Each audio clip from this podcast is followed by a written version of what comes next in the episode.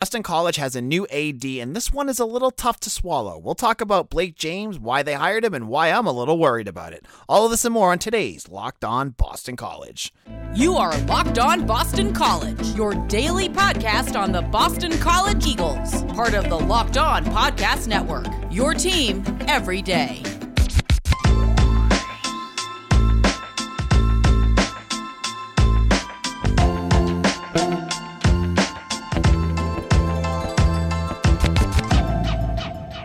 This is Locked On Boston College. AJ Black. Happy Tuesday slash Wednesday.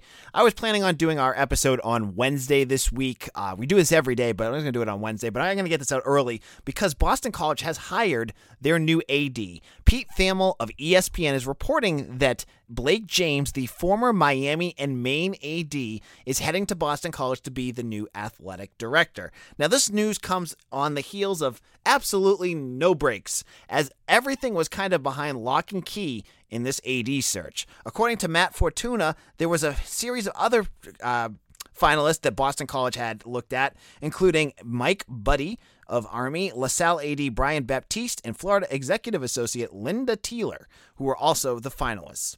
So Blake James, former uh, Miami AD, they just they had a mutual parting of ways, which I think is just code that he got fired uh, after nine years with the program. He's been there since 2013. Sorry, eight years with the program. And before that, he was the AD of Maine. He had experience at Miami in another role and at Providence in their athletic department. Now, during his time at Miami, James did not make a lot of friends. Uh, all of the programs under him, I don't think many of them did very well, especially the two major ones, football and basketball.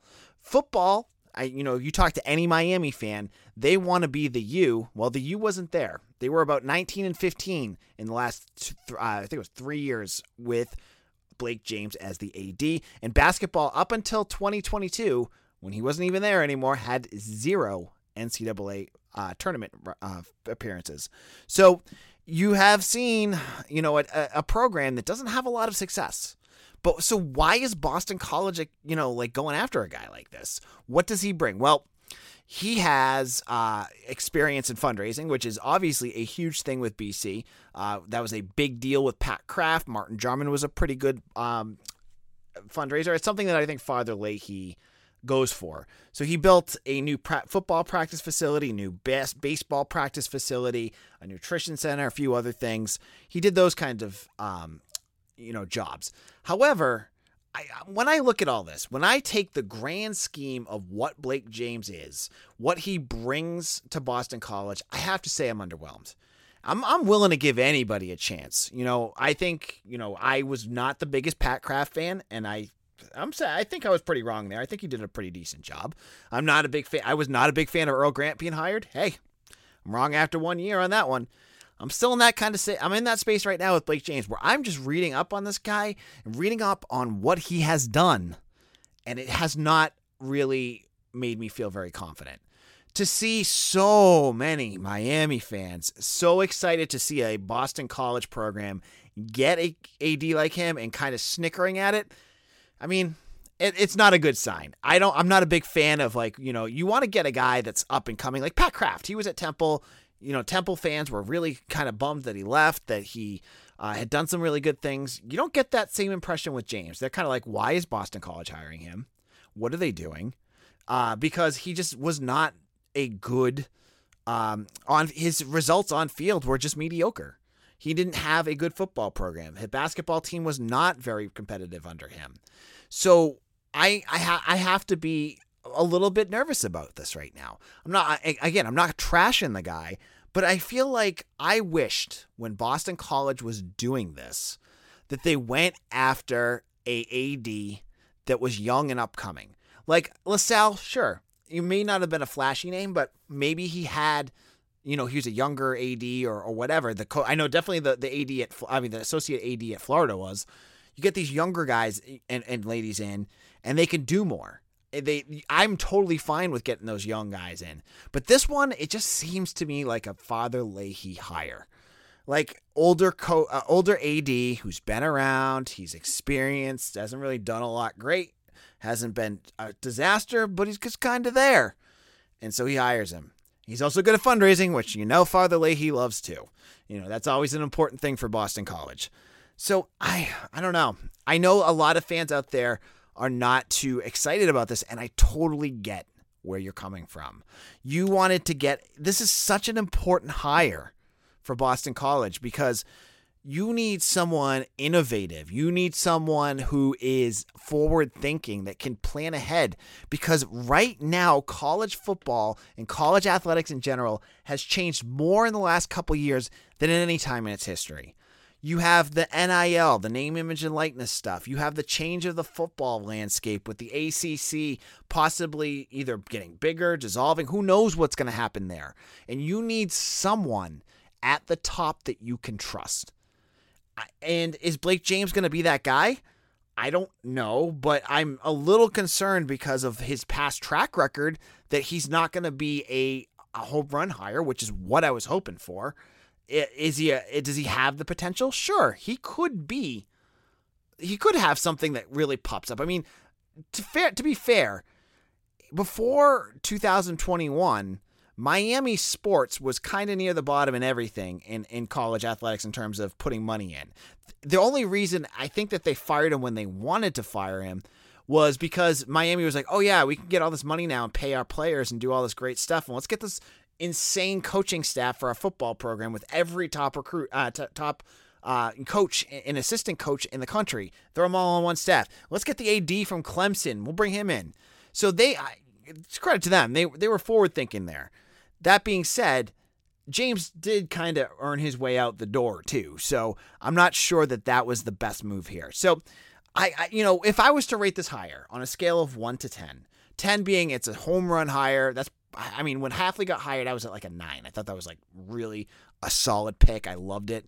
And when, you know, Earl Grant was hired, and again, I said I'm wrong about this so far. I had it been about a 3. Where do I put this? I'll give it a 4. I, I think I'm going to rate this a four. Like a little bit more excited than Grant. It's not a very um, I'm not a very optimistic person about this right now. But luckily, you have some things in place here. You have a good coach in football, hopefully.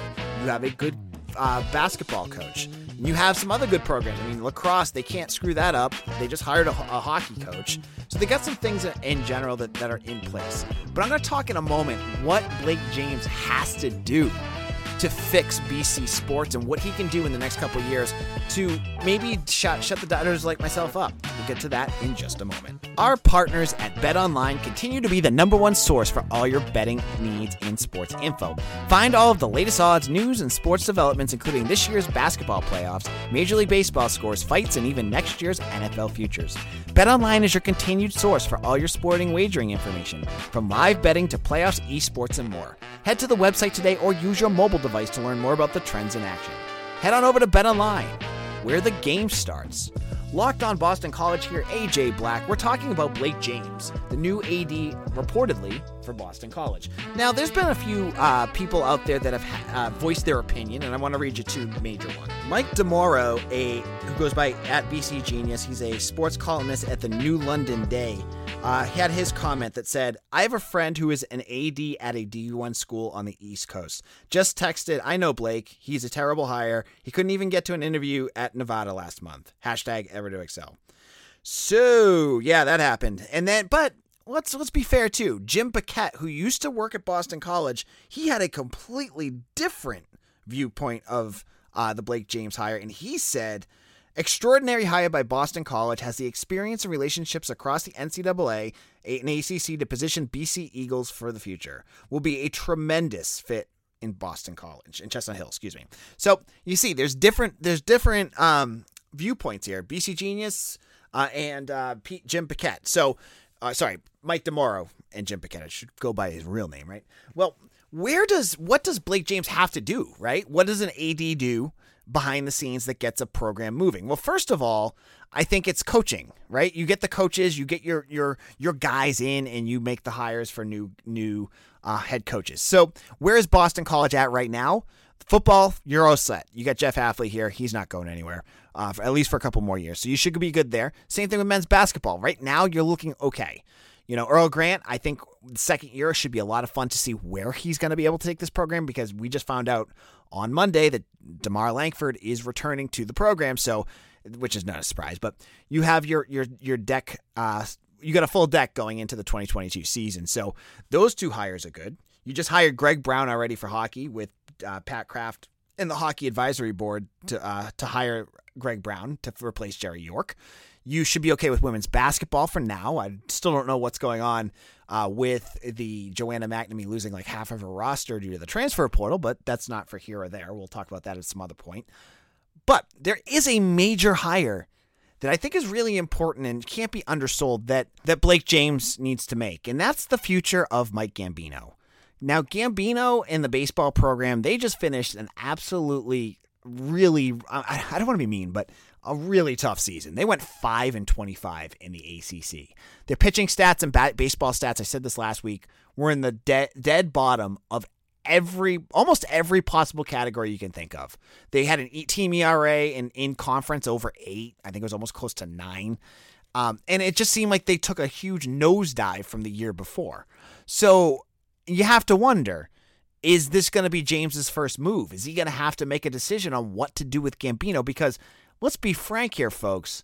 It's been a couple years since BC baseball, and I'm saying, you know, those years where they beat Miami um, in the AC uh, in the NCAA's since BC has been relevant, and they they seem like they've they've gone completely in the wrong direction. So you have to wonder: is he going to be the guy that pulls the trigger here and makes his first hire with baseball? Because you can argue, and many of you probably are going, "Yeah, sure is, AJ."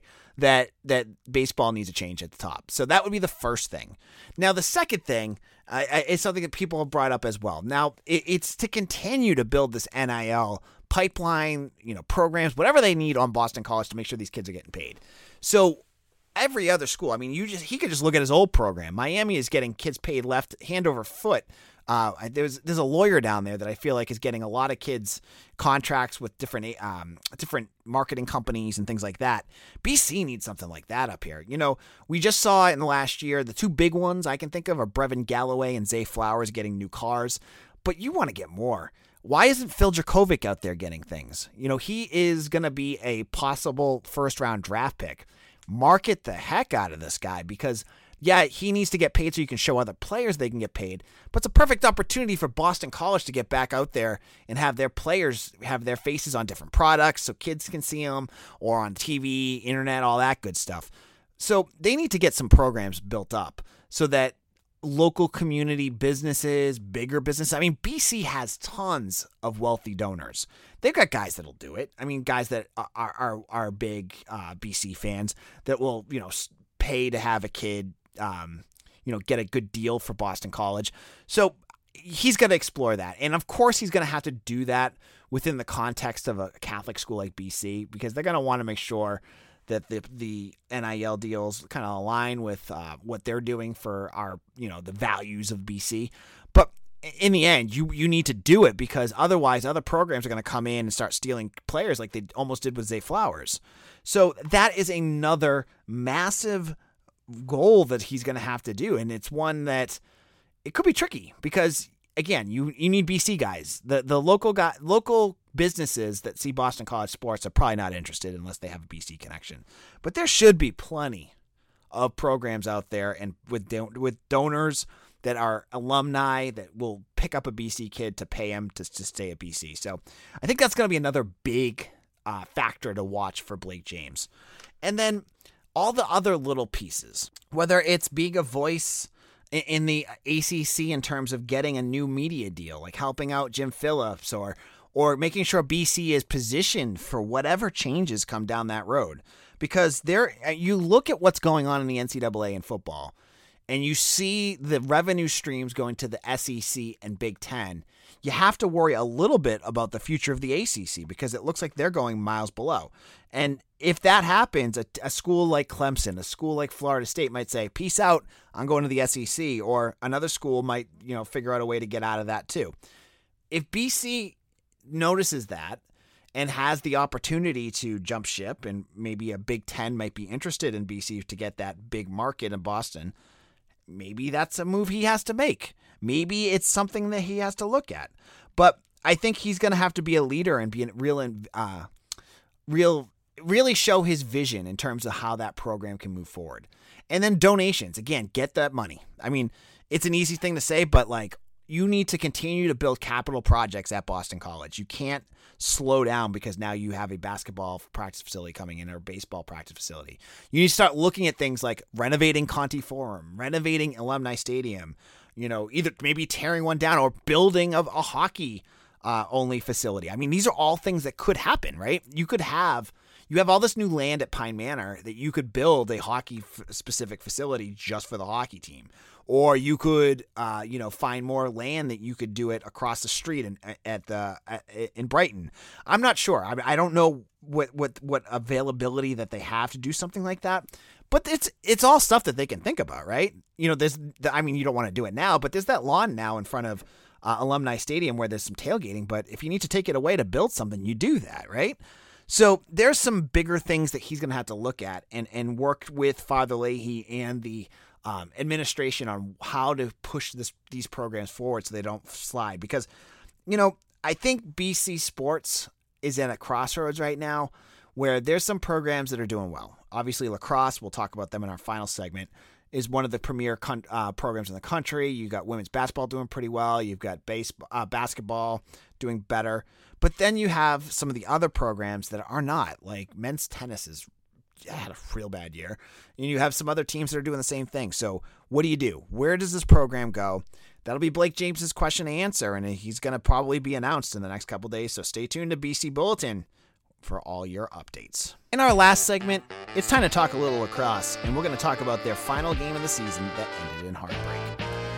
With the ever increasing number of makes and models, it's now impossible for your local chain auto parts store to stock all the parts you need. Why endure often painless and sometimes intimidating, painful and sometimes intimidating questions, and wait while the person behind the counter orders the parts on their computer, choosing only the brands their warehouse happens to carry? You happen to have all the access you need on your computer with RockAuto.com at home and in your. Save time and money when using Rock Auto. Why choose to spend 30, 50, or even 100% more for the same parts from a chain auto when you can go to Rock Auto and save? The prices are reliably low for every customer, and it's a family business serving do-it-yourselfers for over 20 years. All you have to do is head on over to their easy-to-use website, put in your make and model, and boom, everything they have will come up, including brake parts, tail lamps, motor oil, and even new carpet. Go to rockauto.com right now and see all the parts available for your car or truck, and write Locked On in their How Did You Hear About Us box so they know we sent you. Amazing selection, reliably low prices, all the parts your car will ever need. RockAuto.com. Locked on Boston College, AJ Black here. So, we're going to go from me being a bit of a pessimist to being uh, just bummed about the end of the season for the BC women's lacrosse team.